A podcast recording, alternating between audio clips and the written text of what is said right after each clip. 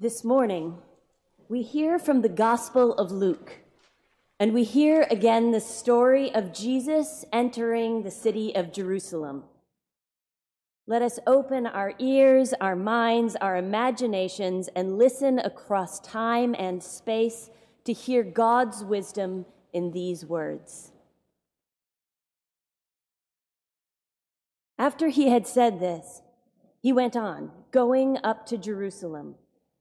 When he had come near Bethphage and Bethany, at the place called the Mount of Olives, he sent two of the disciples, saying, Go into the village ahead of you, and as you enter it, you will find tied there a colt that has never been ridden. Untie it and bring it here. If anyone asks you, Why are you untying it? Just say this The Lord needs it. So those who were sent departed and found it just as he had told them.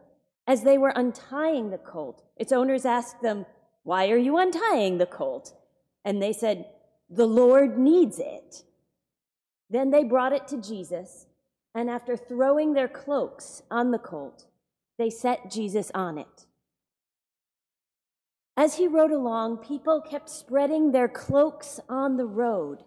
As he was now approaching the path down from the Mount of Olives, the whole multitude of the disciples began to praise God joyfully with a loud voice for all the deeds of power that they had seen, saying, Blessed is the King who comes in the name of the Lord, peace in heaven and glory in the highest heavens. Some of the Pharisees in the crowd, they said to him, Teacher, Order your disciples to stop. He answered, I tell you, if these were silent, the stones would shout out. The good news of Jesus Christ. Thanks be to God.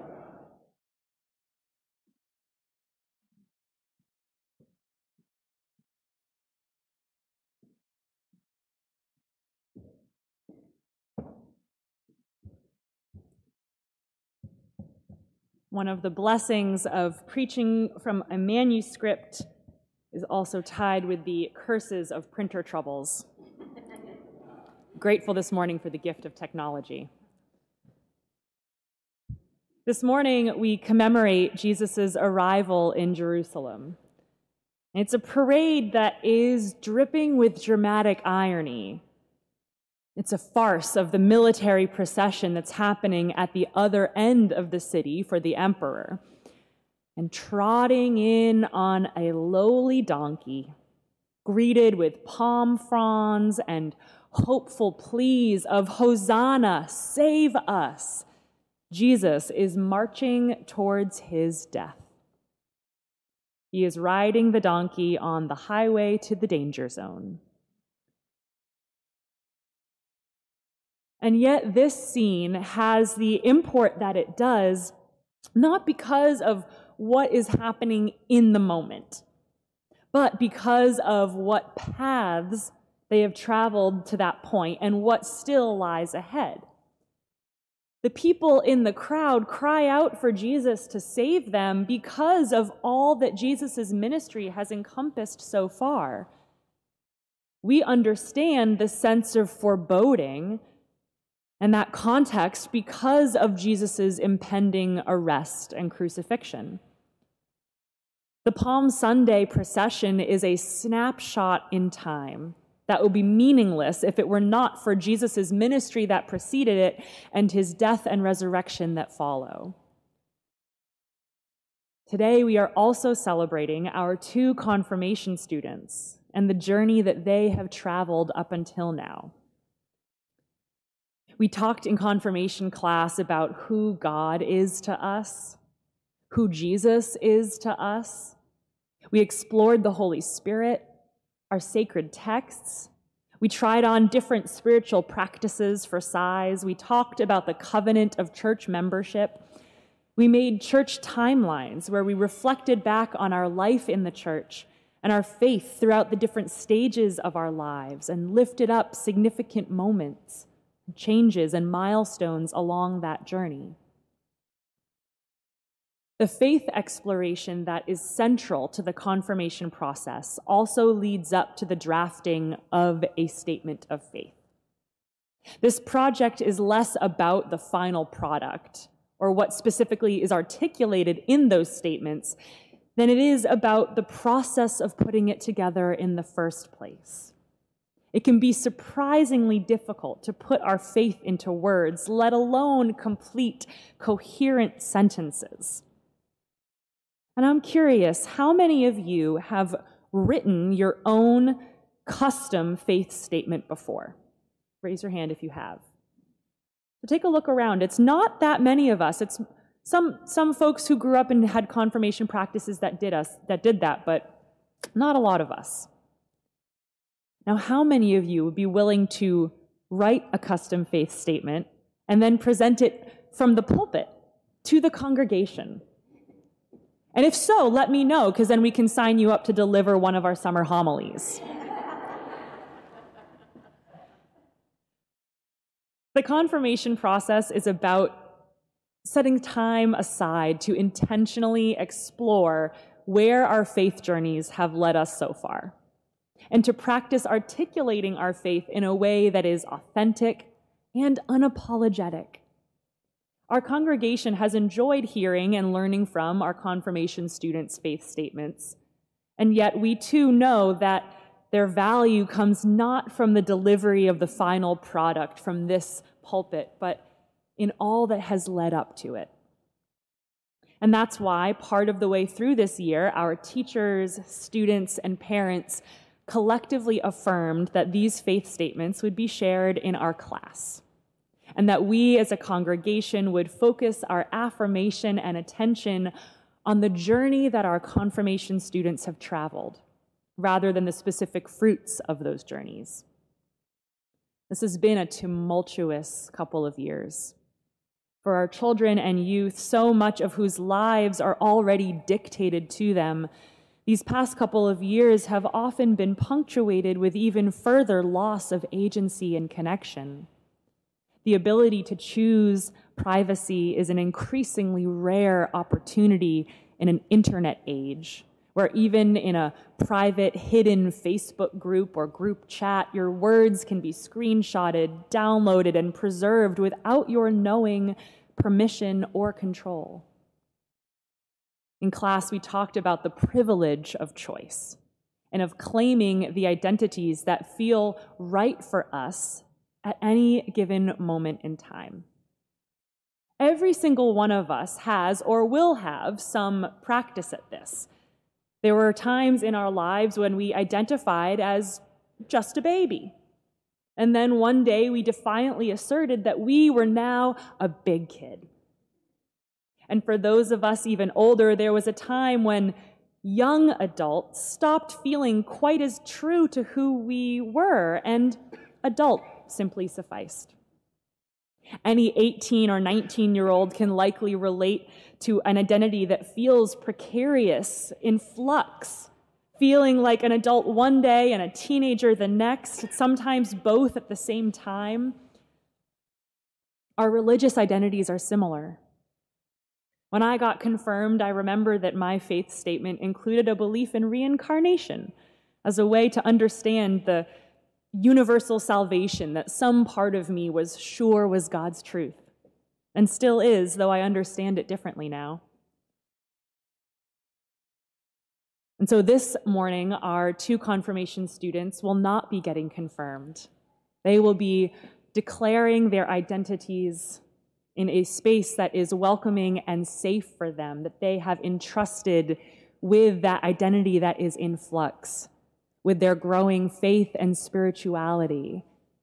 And we will be affirming them because we know just how precious it is to have a place to do that. Jesus reminds us that the public expression of our faith and practice matters less than our relationships to ourselves and our neighbors and to the divine. When you pray, do not stand on the corner and pray loudly. Pray in private to God who hears you in private, Jesus says. In progressive Christianity, we emphasize the importance of an examined faith.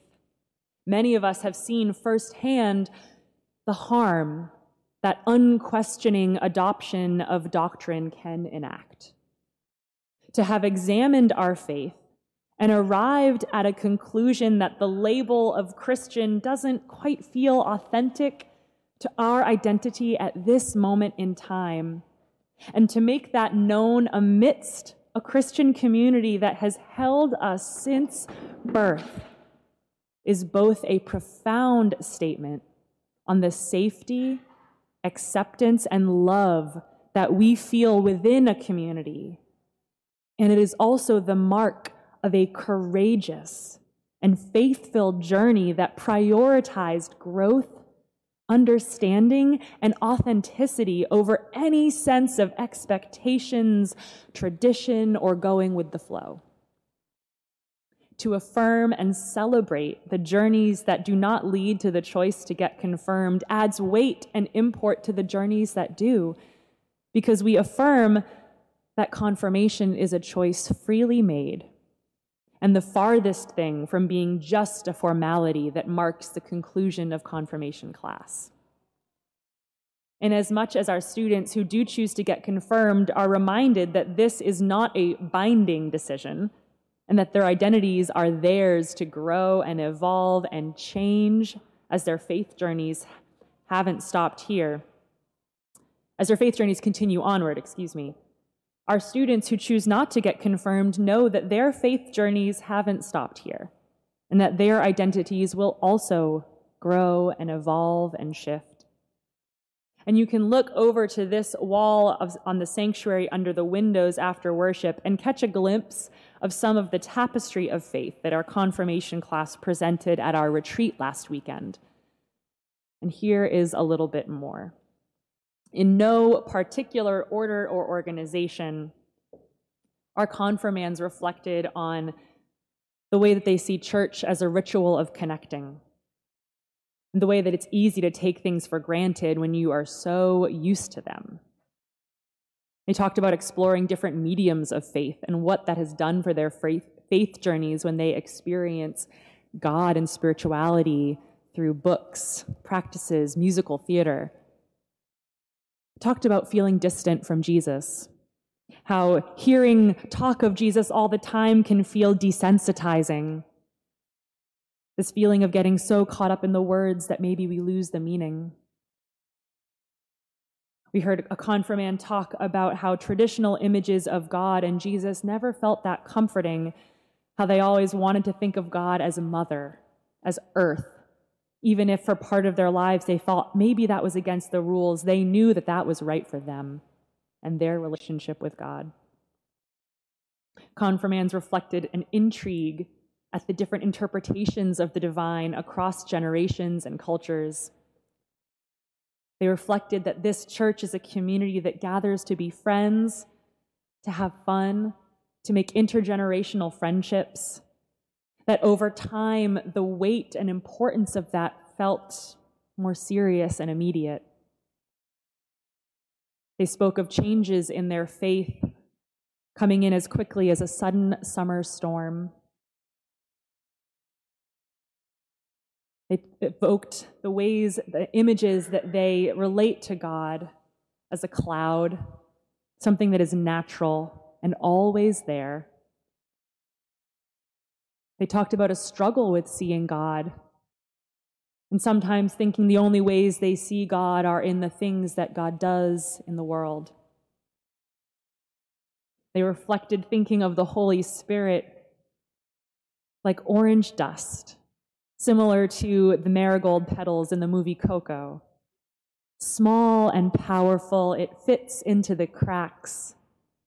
They spoke of the Spirit as source as love, as the feeling of taking a deep breath of fresh air after being in a sweaty mask all day, as the light within us all. They spoke of the Holy Spirit somehow feeling the most accessible of the Trinity because of the spiritual practices that we can engage in, and sometimes feeling the most distant for how little we talk about it, the neglected middle child. They spoke of the importance that liturgical calendars have come to have in their spirituality, the way that we use external markers of time and ritual to give ourselves a sense of rhythm, a pattern of our connection to ourselves and to God. They talked about feeling a deep seated connection with their inner spirituality and with the divine, and just not feeling quite at home in the label of Christian right now.